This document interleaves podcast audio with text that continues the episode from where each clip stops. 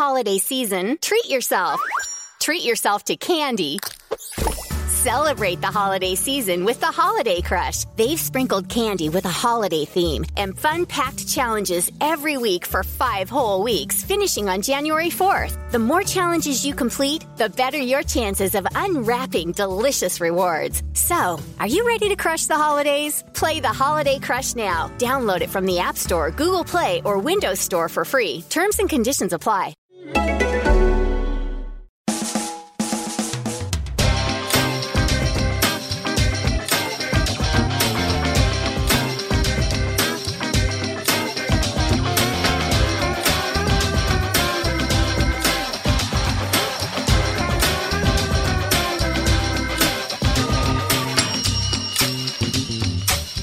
Hello and welcome to a brand new Arseblog Arsecast right here on arseblog.com. How are you? Hope you're well. Just a bit of a quick public information bit to start this show. The first 10 minutes of this podcast are going to be available here on Arseblog. I've then sold the rights for the second 23 minutes to another company, which you can listen to there.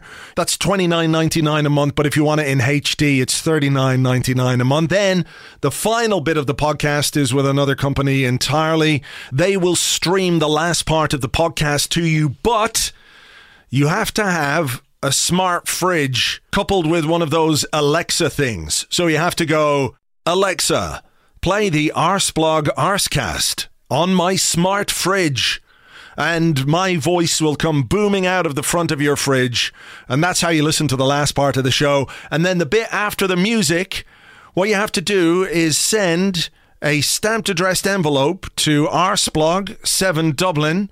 And I will return to you within 28 days a cassette tape on which you can hear the final part of the show on your uh, Sony Walkman, which I'm sure you have up in the uh, the attic somewhere. It's just how things are working these days. It's called content distribution. It's the way all the cool kids are doing it. The Premier League, probably Radiohead, they're probably doing some shit like that. Loads of people. It's the way forward. Why make it convenient for somebody by saying, here, here's everything you need in one handy package. Just use that and you can watch and listen to what you want wherever you want on whatever device you want, whether it's your TV or your tablet or your phone or your speak and spell.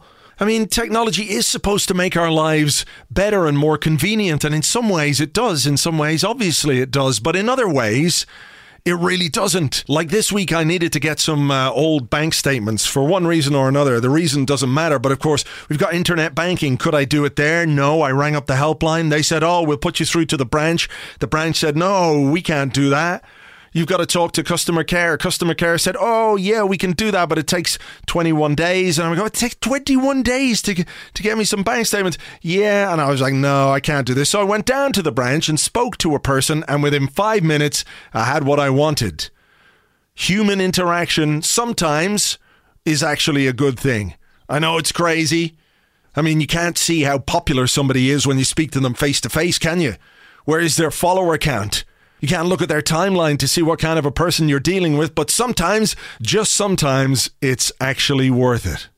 Now, I'm not saying do it all the time because ultimately, you know, it's human interaction, whether it's via keyboard or via face to face. You know, you will find somebody who will let you down, who will be disappointing, who does not give you what you want exactly when you want it in the manner in which you deserve it.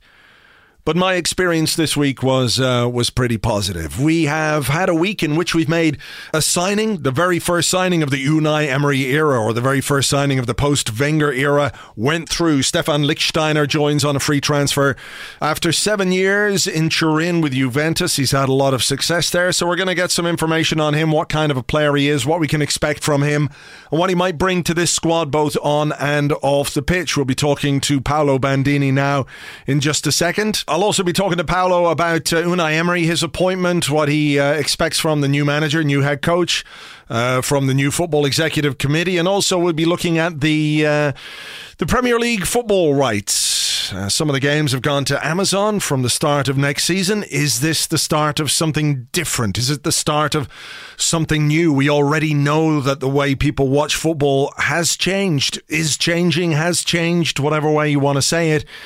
Are they going to face up to this new reality, or are they too tied into the traditional deals that they have with the likes of Sky and BT? We'll find out. So let's welcome to the show Paolo Bandini. Hi there. Hey, Andrew, how are you? I'm all right, thanks very much. Now, the reason I want to talk to you is because Arsenal have made their first signing of the summer, the first signing of the Unai Emery era. I don't know if we can say actually that Unai Emery makes a signing anymore. We put up uh, a story on Arseblog News where we said uh, Unai Emery or Lichtsteiner, Stephan Lichtsteiner becomes Unai Emery's first capture, and people are all, well, actually. It's the uh, Sven Mislintat and uh, Raul and Ivan who are doing the transfers. Emery has got nothing to do with them, but for the ease of just talking about it, we can assume, let's say it's a manager or a head coach, if you like, bringing in a player. Stephan Lichtsteiner, vastly experienced defender. Uh, you've seen a lot of him, obviously, at Juventus. Uh, what what do you make of this one? Because he is um, mature, I think would be a good way of putting it. Yeah, I mean, interestingly, it sort of struck me a little bit as um, a step down from, um, and maybe that's just a, a realistic uh, reflection of, of, where the two clubs are, but it's a sort of step down version of a Juventus signing. I mean, these are the sorts mm. of signings that Juventus have been very good at in, in recent years, is looking at someone who's approaching the end of their career and, and, and you know, is certainly no longer physically at the their peak, but who can still do something for them and contribute on a free transfer. And obviously, the most recent example, um, the most recent highly successful example, even though it was only there uh, for a year, is Dani Alves, who they took from Barcelona mm. and, and, played a huge part in their run to the Champions League final. Now, again, you know, let's let's emphasise that I did say step down there. I'm not suggesting that Lichtsteiner is going to come in and have the sort of impact at Arsenal that, that Dani Alves did uh, at Juventus, but I do think um, it's it's a perfectly sensible, pragmatic signing. Um, I think he's a player who can contribute. I think he's a player who demonstrably did contribute at Juventus last season. And this Juventus team, uh, everyone's going to have their own ideas of, of, of the relative standards of, of, different leagues. But this Juventus team got 95 points in Serie A. Uh, they won the double for the fourth season running. Um, they went to the quarterfinals of the Champions League and uh, uh only lost to Real Madrid in the end, albeit after a uh, catastrophe of a mm. of a first leg. They only lost by um, by one goal across two legs, uh, and so you know he he was a, a functional, useful player for that team. Was he uh, first choice? No. Uh, in general, if uh, Allegri had the choice, he was picking De Sciglio over Lichtsteiner. Was he uh, one of the best players in the team when he was there? Uh, still, no. You know, he was he was a functional right back. But um, did he have a role to play on that team? Yes, he played. Uh, I think uh, something like 21 uh, starts in the league. Uh, he mm. played in the second leg comeback against Real Madrid. He started actually, I think, played pretty well in that game. He definitely got an assist in that game.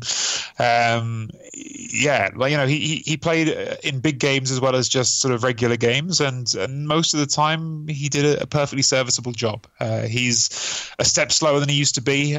he's certainly and it's sort of hard to, to pick apart exactly what is um, uh, what is his age and what is uh, tactical shift in, in the balance of, of the way Juventus played this season. But he certainly played a, a less ambitious game this season than he has in, in, in, the past. I think that's been a bit of a steady process of slightly less getting forward from him year on year. Uh, he, you know, in his prime, he was a player who really would get forward quite a lot and put some good crosses in. I think he's still got a good cross on him, um, actually, but he just doesn't he doesn't have the legs to get him up there as much as he used to. Would that be um, um, would that be a concern for you, given that he is 34?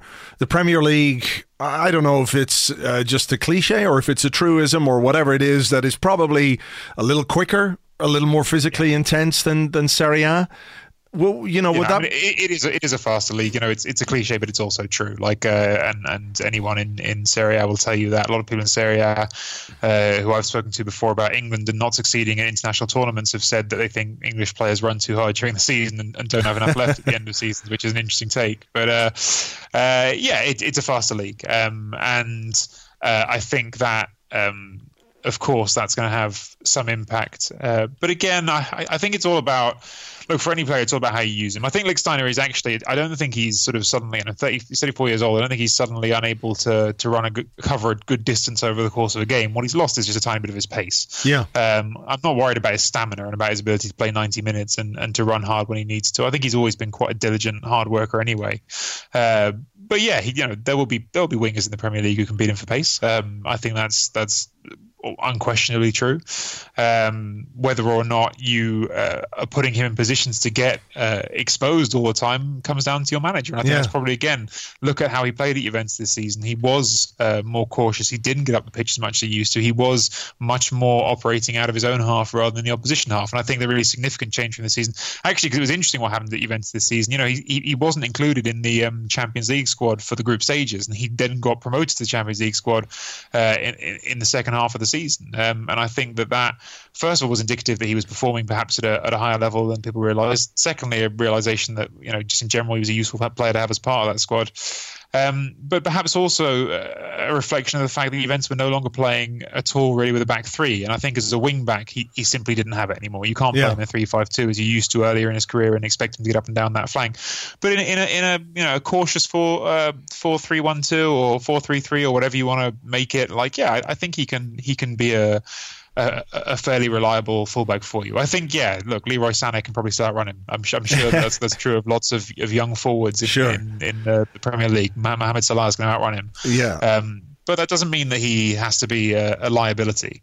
Uh, and and look, I mean, you know, we, we haven't said it yet, but I, I, don't think anyone's looking at this signing and presuming he's first choice. He's he's probably yeah. your alternative to Hector Bellerin, unless yeah. Bellerin leaves, I guess. Well, I don't think that's I don't think that's going to happen. It would be uh, hugely ambitious to expect a 34 year old to come in and be able to do the job that Hector Bellerin was asked to do last season. Clearly, he was, in my opinion, anyway, he was asked to do too much without proper backup, and uh, Lichtsteiner obviously provides that kind of assurance, reassurance uh, for Europa League, uh, for particular Premier League games, perhaps, but also just to take the burden off him.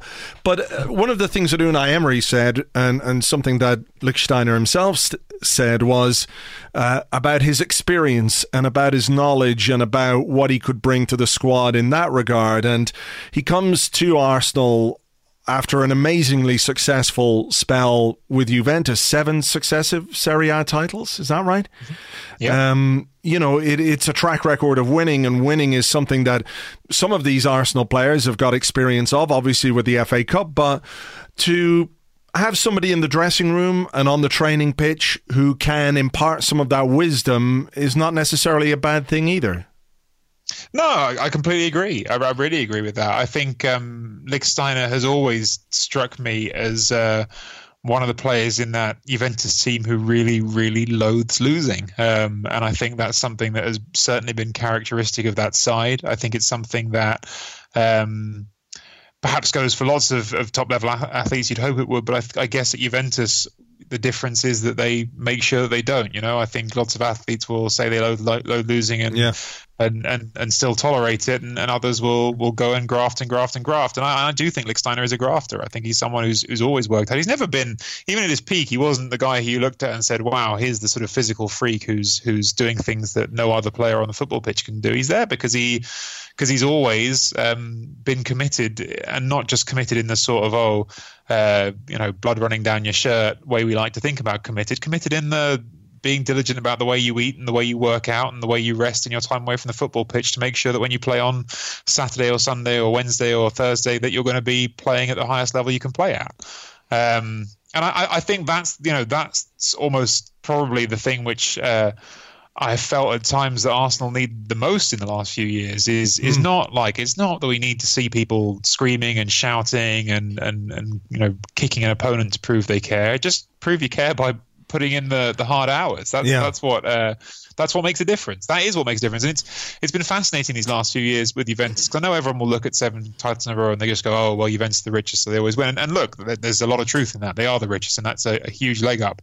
But to pretend they haven't been pushed by teams in the last few years is nonsense. I mean, Napoli got 91 points this season. Napoli were, were brilliant, um, and the difference with Juventus was was that they always just maintained their level all the way through. They lost a few games here and there, but even when they lost to Napoli at the end of the season, it looked like they were all set to the world to come down with uh, games away at Inter and Roma. They just kept playing to their level. And I think Lichtsteiner is that that sort of guy because he works hard, because he puts in the hard hours, because he's always uh, setting himself up to succeed. You know, you're probably going to get that not always yeah. 10 out of 10 out of him but you're going to get six and a half and seven out of him most of the time and that's and, and that's what has sort of marked him out through his career i think sure some people have said that he's got a touch of the you know the cynic can we call it that in yes. him as a player that yeah. uh, something perhaps that arsenal have been missing we have been as a team perhaps perceived not always correctly but as a, as being a bit too nice or a bit too soft and and maybe that's an issue that they've identified and something that needs to be addressed that's part of his game, I believe. Yeah, and I mean, look, you know, there, there, comes a point where it's hard to pick apart someone who's been at a club for seven years from from the club around them. I think that Juventus 100% have that characteristic, have that reputation, and live up to it as a club. And I think uh, when you look at um, even this year, uh, uh, in the Champions League, the, the, two legs against Tottenham. I think if you were being honest about those two legs, Tottenham outplayed them. But who won in the end? It was Juventus because Juventus are ruthless. They're a team that are extremely uh, uh, effective at getting results when they need to get results. Um, and I think that Lichtsteiner has has a lot of that in his personality and the way he plays the game. If if he needs to bring someone down to get the job done, then he'll bring someone down to get the job done. Uh, he's not he's not afraid of of the niggling foul. He's not afraid to pick up a yellow card. Um, and I think he's, you know, yeah, he's got a little bit of that. Uh, in Italian, they always say cattiveria, which sort of translates to nastiness. I'm never sure if nasty is quite the right word, but you know what I mean. And cynic, yeah. cynical is probably the right word. It's the, the, the willingness to to to not be a nice guy when you need to, to to do the thing that's a little bit underhand if it gets you if it gets you what you want. Mm. Um, yeah, I, I know. Look, I, I, say it again. Like I think character wise, I think he's he's definitely a nice fit for me. Uh, I think that football wise, he has something to offer. I also sort of don't want to sit here and because I'm saying all positive things about him, I don't want people to come away thinking, "Wow, he's really going to transform the club." I don't think one player does transform the club, especially not one who's a 34 year old fullback. But I just don't, I don't really see myself because I feel like I've read a lot of this. What anyone would be complaining about in this signing, I think he's he's a perfectly useful um, addition to make. Who uh, for a free transfer, and of course you got to pay his wages, but for a free transfer.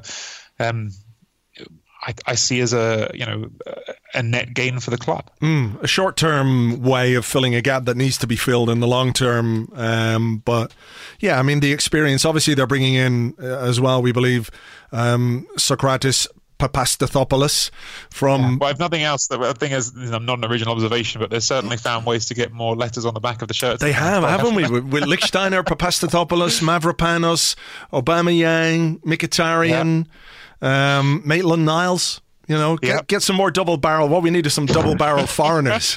We need we need Lichtsteiner, Papastathopoulos. They those two guys can have kids. Yeah. uh, but it does look as if what they're trying to do with the defense, at least, is to add some experience to it because there are young defenders at Arsenal. You know, Bellerin is pretty young. Kolasinac is still pretty young some of the guys who are heading towards the September of their careers. Laurent Koscielny, of course, has an injury. Nacho Monreal is is uh, 31, 32 now at this point. Um, and then you've Holding and Chambers and, and these guys who perhaps need just that bit of guidance, not simply on the training pitch, but on the pitch as well.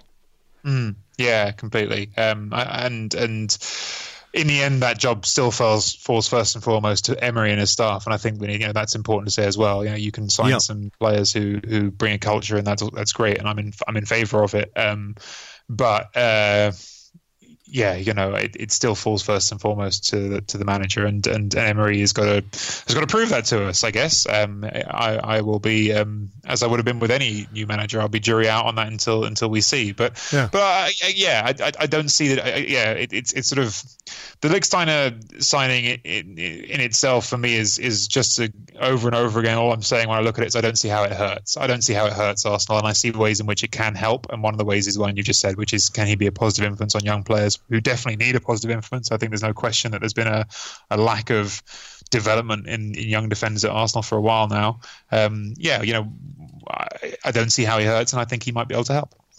What did you make of the Emery appointment, seeing as uh, we're, we're talking about him? He came out of the blue, uh, out of the darkness, late on to uh, to take the job when his name had barely even been mentioned. Um, I mean, it was a surprise, but I think uh, as a candidate, he ticks many of the right boxes in perhaps the same way that Lichtsteiner does at right back. Yeah, you know, I, I, have to admit he wasn't one of the names who who I'd sort of was most uh, excited about for Arsenal. Um, mm. I, I, really would have liked them to, to, personally to see them go after someone else uh, from the same league, which is uh, Leonardo Jardim. I just think that he has a little bit more of the um, outwardly obvious, uh, I guess, uh, hardness about him. Um, and I yeah. think that I've felt like if you're going to take a step away from Arsene Wenger, a little bit of that hardness, a little bit of meanness um, might not be a bad thing for this squad right now. As someone who's a little bit um, tough, and I also think that Jardim, just sort of to to to say it, is is a manager who basically has gone through his entire career. And I think when he first started out as a coach, he was coaching not only just amateur football but amateur handball as well. He was sort of dividing his time. Uh, has basically taken a step forward every single time in his career and has always proven himself at the step up. So I think he was a name that I was quite attached to as, as an Arsenal opportunity because he hasn't had the, you know, because because from you know whilst the um, some managers might be put off by the lack of Champions League football, even though he'd, he'd, be losing that from Monaco to Arsenal. I think you really couldn't dispute to be a step forward in his career again. And I think he'd have an opportunity. Yeah the, the, the problem with um, with Emery, it's not a problem. It's it's just sort of my perception of him, I guess. Uh, what happened at PSG is, is very hard to evaluate him on. I agree with the people who've said that. I think it's it's such a ridiculous, mm, bizarre situation he found himself in this season with Neymar, who was clearly being positioned by the club's owner as, as above all authority. And at that point, what do you do as a manager? Your your authority is being undermined directly from the people who are supposed to be supporting you. I just I just don't know if I see that same. Um, edge to him, I, I, and that's a really intangible thing to say. I just I don't I don't when I see him talk, when I see the way he manages, I don't find him. Uh, there's something that still feels too much like a, a people pleaser in him, which I find frustrating because I think that Arsenal don't necessarily need a people pleaser right now. I think they need someone who is willing to to not please people and who is willing to tell players what they need to hear rather than what's you know satisfying to hear. Um, and maybe you know maybe that's just his public image against his private image and his coaching image, and maybe I'll be pro- proved uh, you know I'll be uh, happily proved uh, wrong on that, and, and that he is much harder than I than, than what I see from him. Um, so that's you know that's my hesitation with him. I guess uh, is is it's it's like an intangible thing, but somehow when I look at him, I'm, i just don't feel like um, I'm certain that his face fits in the way that I was hoping it would. And, and clearly, I also don't have all the answers to these questions. By the yeah. way, otherwise I'd be off doing it myself. Um, but uh, but his his CV is is excellent. Um, he was available for. Uh, he was available for, for you know, for nothing for someone who the club can go and get right now and have in place early, which I think was important. I think the, the worst thing would have been to spend the whole summer dillying and dallying, waiting for people to sort out contracts. Like you look at um, Maurizio Sarri at Napoli right now, and he's a fantastic manager. Um, again, I don't personally think his face would fit. I think he's very. Um, uh, his some of his social views are a little bit uh, too, too much of an edge outside the box of, yeah, outside the box of what we, uh, you know, we we uh, you know are, okay with in England, and I think he's you know someone who I just couldn't have imagined someone like Stan Kroenke appointing because the risk of uh, things, in him saying things and doing things as he did, you know, flipping off uh, Juventus fans on the way to the game this year. It's, it's you know it's a bit outside the Premier League neat marketing bubble, I guess. Um, so you know, but to get back to the point which I was saying there was yes, you know, just the fact of not going for a manager like Sarri, who's still got a contract, who needs to be brought out of that contract, who seems to be, you know, D, you know all sides digging their heels in. Arsenal didn't need that. Arsenal needed someone who could come in and take the job, and, and for that, Sarri was clearly, uh, um, Emery was clearly available. and yeah. He had the CV, and and uh, I'm I'm in no mean by no means uh, against the appointment. I just. Uh, uh, yeah, I'll be honest and say he wasn't my first choice either. Um, hopefully, he'll uh, he'll prove all the reasons which I missed that he he should have been. Okay, but one one of the other things I think we we have to discuss when we discuss Emery is the fact that he was named head coach rather than manager, and I think we all understand the reasons why that happened. And maybe the last time we spoke, we we talked about this structure that's in place now uh, with a director of football, with a head of recruitment, with a chief executive who was clearly going to get more involved on the football side of things, whereas we have this traditional view of the chief executive looking after the business side. I think we can gather from what we've seen of Ivan Gazidis since Arsene Wenger's announcement was was made, he he is putting himself there front and center as part of the team that's going to run the football side of the club as well as the business side of the club. So the the head coach or the manager or whatever you want to call him has got to operate within that structure as well. Do you do you have any concerns about how those three men are going to work together? You know, when when Wenger went, there's a a huge power vacuum, a gap mm-hmm. in which someone or many people or some people have to fill. So if they're all in there together and they're all rowing in the same direction, that's great. There is perhaps the possibility that, you know, over time those relationships might, you know, see them rowing in different directions. Do you have concerns about that? Because it is so different from the way Arsenal have operated over the last 22 years and, and you know, in the entire existence basically before that.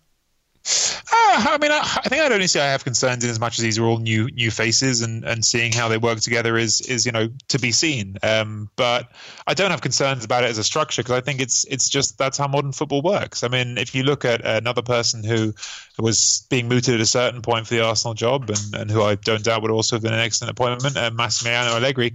That is what he works with at Juventus. He works as a as a coach rather than rather than manager that we are used to um, in the sort of traditional sense in English football, where exactly as you said at the beginning, we talk about the manager making the signings. Um, and, and I don't think that. Um, you know, I, I, I don't think that there's any reason to be afraid of it as a structure. Yeah. Uh, look, Zinedine Zidane was was was the coach at, at, Real Madrid. They've just won their third Champions League in a row. Uh-huh. Uh, Massimiliano, Massimiliano Allegri is, is the head coach rather than the manager at, at, Juventus. They've just won their seventh title, their fourth double in a row. Under him, four consecutive doubles. Um, there's nothing against that structure inherently that, that stops it from being a success. Um, of course, we don't now we don't know these these individuals. Even the ones who have been there at the end of the Wenger tenure were were so sort of. Uh, having to play to the structure that Wenger had set up, and, and in which Wenger was the ultimate sort of head of everything, that we don't know for for sure what was their work and what wasn't. Um, so it's it's an uncertain time for Arsenal, and, and knowing how that all fits is is a big question. What you'd like to hope is that Gazidis, who is leading all of this, has made sure that all three of these appointments are, are people who who who work together. You know, Mislintat, Sanllehi and uh, and Emery. He'd like to hope that he's got them all together during the interview processes and, and said to them, you know, do you like this guy? Do you think that you can work with this guy? Do you think that you're going to mesh? And and that and that he's made those considerations part of the process. Um, whether or not it's going to mesh, you know, I don't think I can say that until we see it. I think yeah. we just have to have to see to, how it goes. Yeah, give it give it some time. Um, what, what are you expecting well, let me put it a different way. What would you like to see from the club this summer in terms of transfers? Because we have a, a limited amount of time. There's a World Cup on, which is a bit of a distraction as well. What, where do you see the need for players? Let's make the assumption that Lichtsteiner and, and Papastathopoulos are come are done. Um, we know Lichtsteiner is, but the other guy uh, pretty much is as well from everything we've read. Beyond that, what would you like to see um, to make this team more competitive to get it back into the top four? Yeah, it's it's tricky. I mean, I don't mean individuals, always... by the way. I just sort of mean positions. I don't want you to say we need to buy this sure. guy from wherever, but. Sorry, just give me one second. The dog is crunching something very noisy. He is actually. Yeah. What's what's the dog called? He found a bo- he found a bottle. Uh, his name is Ross. Ross and he's now looking at me with with the most pained expression. You bastard! You took my bottle off me. Oh, yeah. Okay. It's never your bottle. I just knocked it on the floor, Ross. Okay.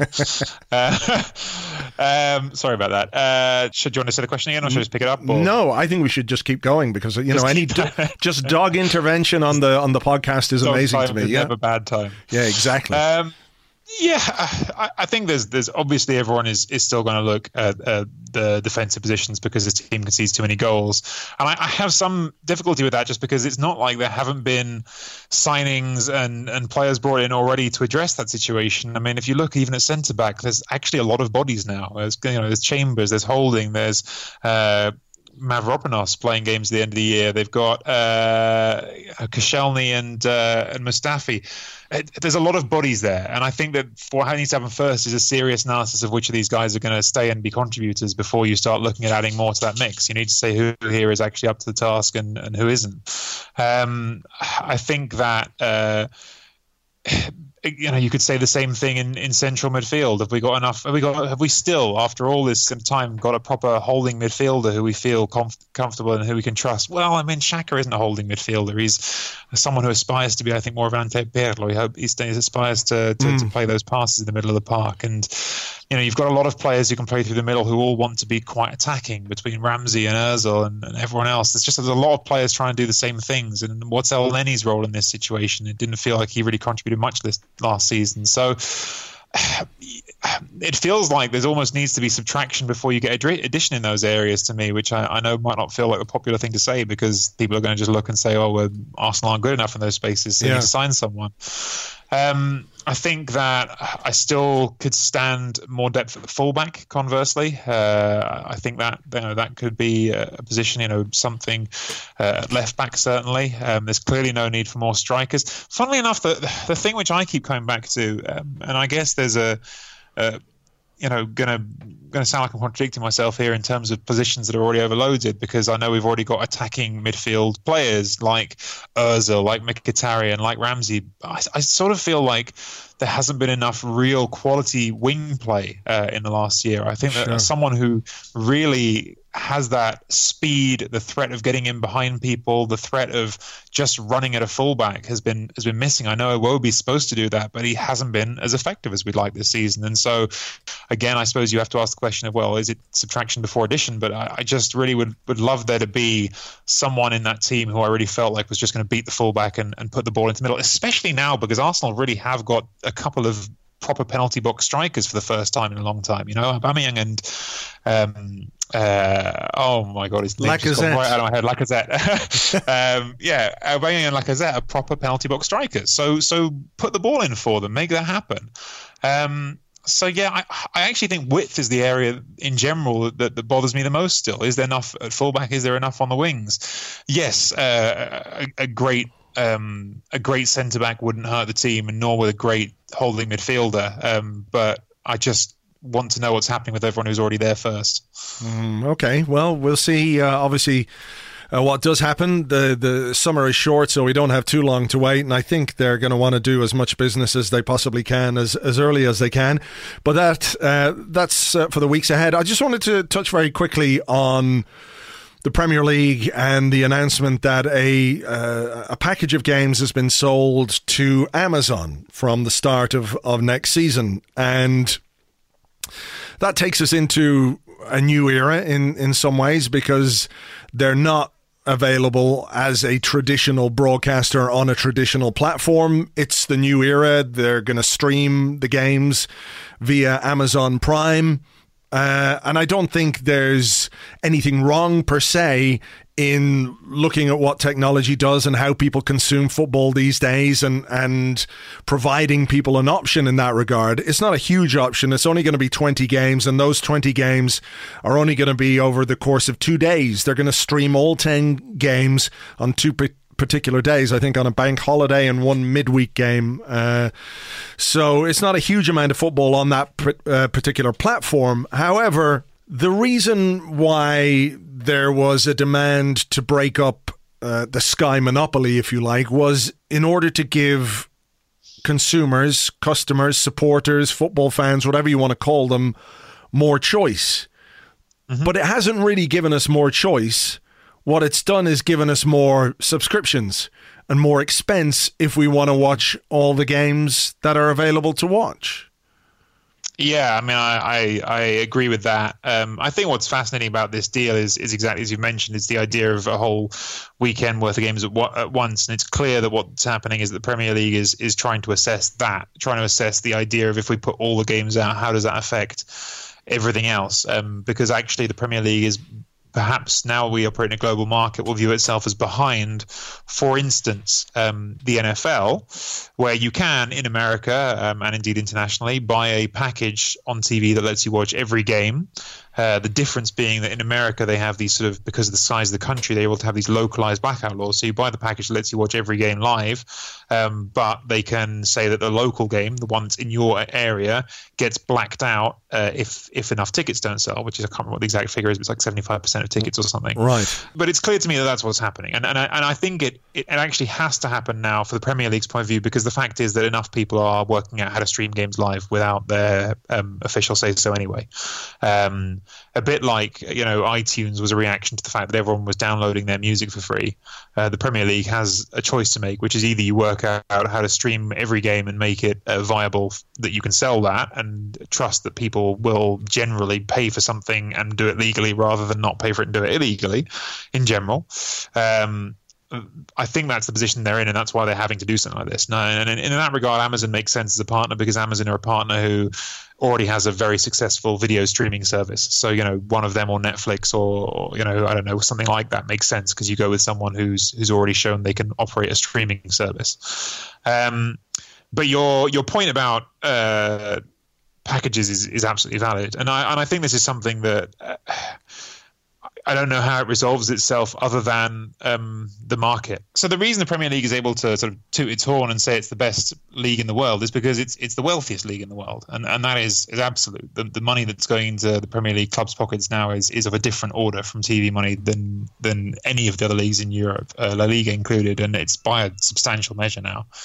Um, and and as consumers, English football fans like that. English football fans like to be able to watch their teams and, and believe that they are the best in the world, even though the Champions League results haven't borne that out for a little while. yeah. Um, but uh, the problem is that that money doesn't come from nowhere. Uh, the reason that Premier League clubs are spending the most on transfers, are paying the highest wages, are drawing in general a lot of the world's best players. Still not all. You know, it turns out that Real Madrid, Barcelona, clubs like that can use their stature and their own you know substantial uh, financial backing to to still keep hold of players like Messi and Ronaldo.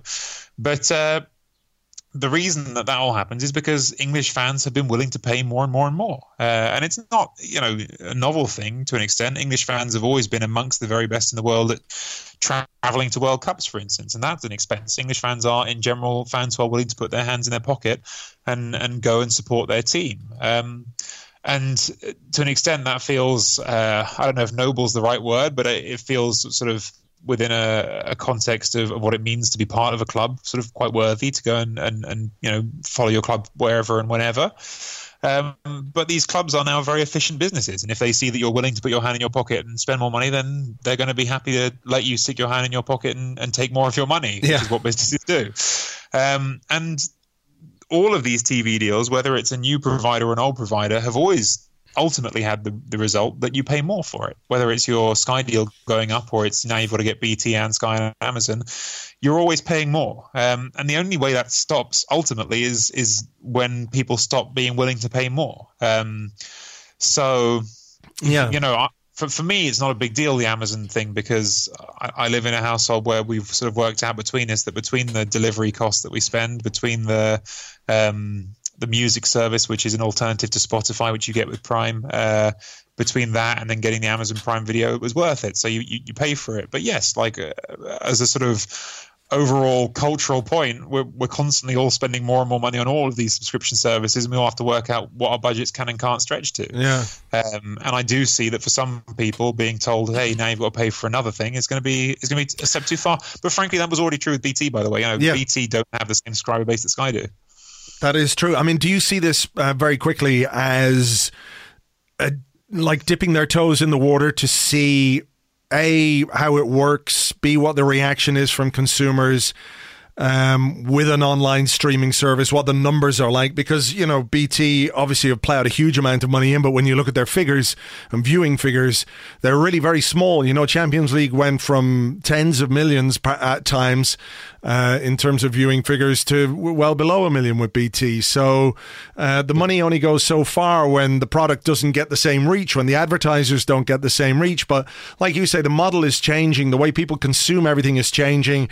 We don't all sit down in front of our TV anymore. We look at stuff on our phones or our tablet or, uh, you know, however or whatever device we're going to be looking at stuff on in five years' time that we haven't even conceived of yet, perhaps.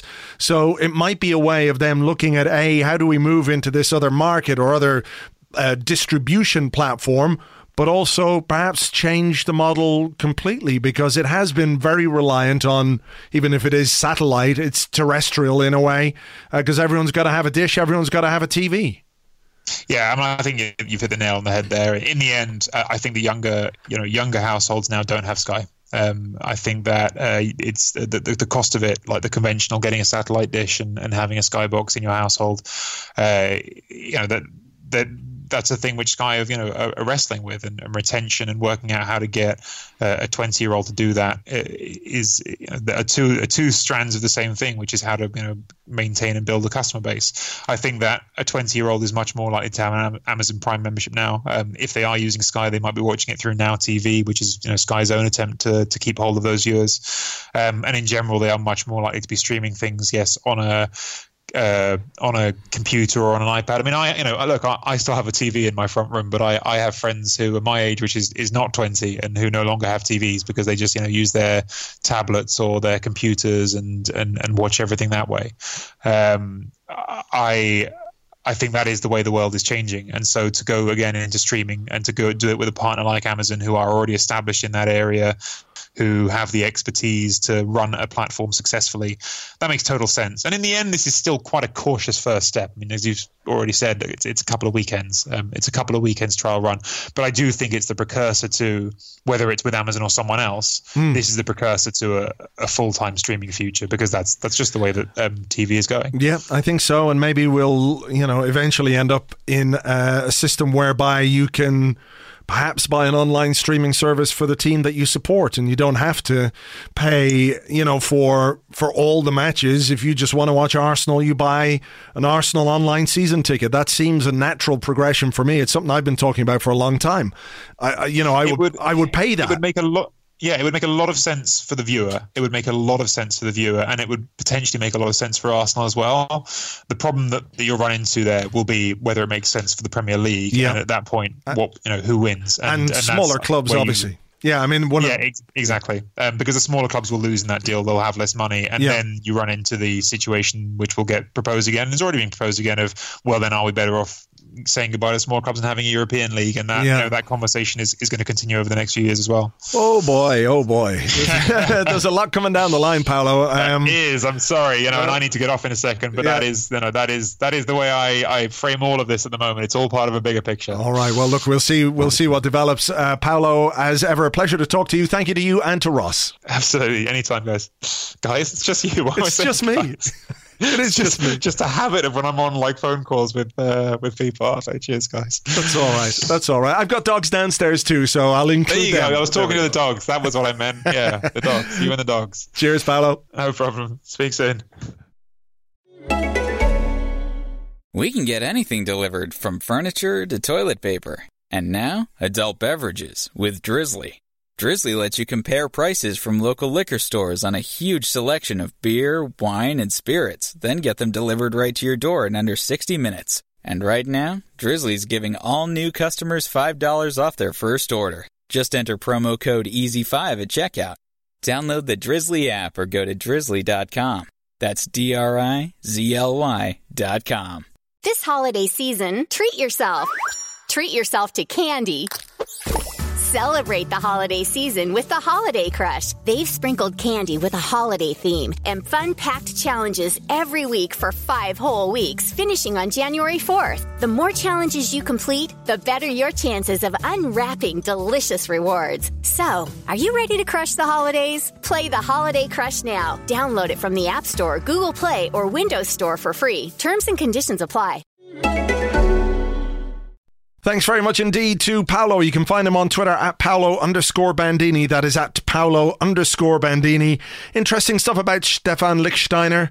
He is going to be a backup right back. That's what he is. That's what he's in the squad for from a footballing point of view, but perhaps we'll get more out of him in terms of his experience and the knowledge and the character and perhaps the cynicism that he can pass on to some of our players who could do with a little dose of that, I think. Take that yellow card chop that guy down on the halfway line. Unless your Granit Xhaka don't do it, though. Everybody else can do it. Xhaka gets sent off.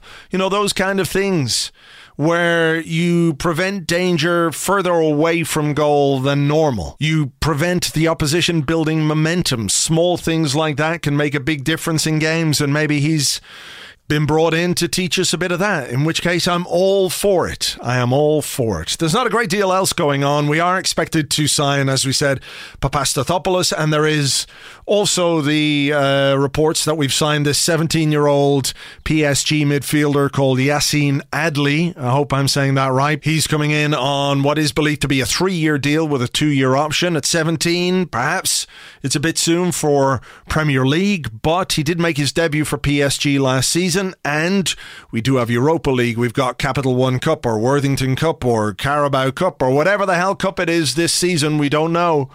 We don't know. It could well be Carabao. I'm just, I, look, it's not that we don't know. I just can't be arsed to look it up. You look it up. You've got Google right there. Alexa, who sponsors the English League Cup? There you go. For all those of you who have uh, Alexa. Siri, who sponsors the English League Cup? Okay, Google, who sponsors the English League Cup? Right, I think I've got all of you covered right there. Um, yeah, maybe he's a guy who's going to come in and make his breakthrough in that, and perhaps by the end of the season, he could be a first team player or somebody much more involved in Premier League action. I don't know. I'm just. I'm just hoping. I'm looking at best case scenario here because I am, like all of you, filled with huge optimism and excitement for the new season. You are, right? Yeah? Okay, some, some of you, some of you are. And some people need to be convinced, and that's fair enough. That is fair enough. So, look, I'm going to leave it there. Just a reminder that if you like what we do here on Arseblog, if you like the podcast, if you like what we do on Arseblog and Arseblog News, and you want to support the site, you can do that by signing up to be an Arseblog member on Patreon. It costs just five euros a month. What will that get you in the real world? Maybe a pint of craft beer, half a pack of cigarettes Maybe you could get a burrito or a sandwich from Marks and Spencer's. But if you wanted to spend that five euros on becoming an Arseblog member on Patreon, we would very much appreciate that. And you do get more stuff it's not just spending a fiver for nothing. You get extra content, extra podcasts. If you're just signing up now, you can hear me talk to the likes of Mark Strong, James Vincent McMorrow, John Keeble, who's the drummer in Spandau Ballet, Bernard Butler, Tim Wheeler from Ash. They're all Arsenal fans, and I talk to them about their life and times as an Arsenal fan. We've got history podcasts. There's one coming up this month about the 2001 2002 season in which Arsenal won the double. There are long reads, different articles, all kinds of stuff in there. Uh, that's what you get for your five euros, as well as the warm glow of knowing that your five euros will be spent productively on creating great Arsenal content for you, and it will continue to do so in the future. So if you want to sign up, it's patreon.com forward slash arseblog. That's patreon.com forward slash arseblog. Right, that's it. James and I will be here with an Arsecast Extra on Monday. Until then, the weather looks good, the sun is shining. Have yourselves a great summer weekend. Catch you on the next one. Until then, cheers. Bye bye.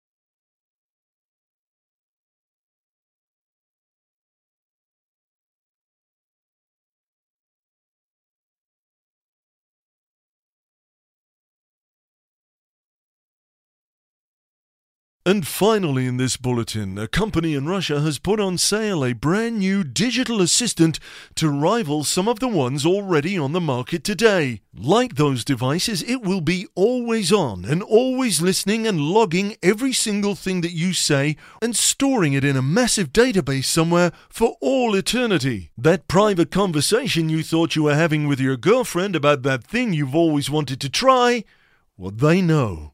This new product, while equally sinister, offsets that by using the voice of former Arsenal star Andrei Arshavin. It works in a very familiar way. Arshavin, where is the nearest pie shop?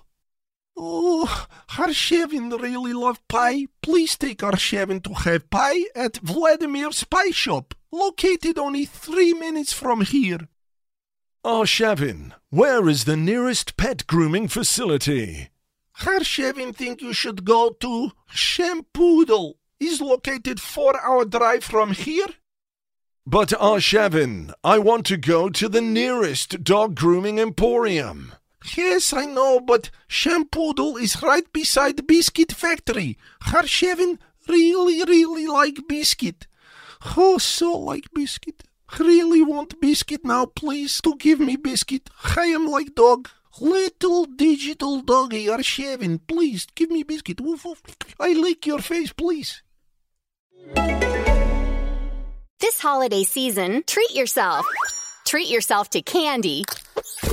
Celebrate the holiday season with the Holiday Crush. They've sprinkled candy with a holiday theme and fun packed challenges every week for five whole weeks, finishing on January 4th. The more challenges you complete, the better your chances of unwrapping delicious rewards. So, are you ready to crush the holidays? Play the Holiday Crush now. Download it from the App Store, Google Play, or Windows Store for free. Terms and conditions apply.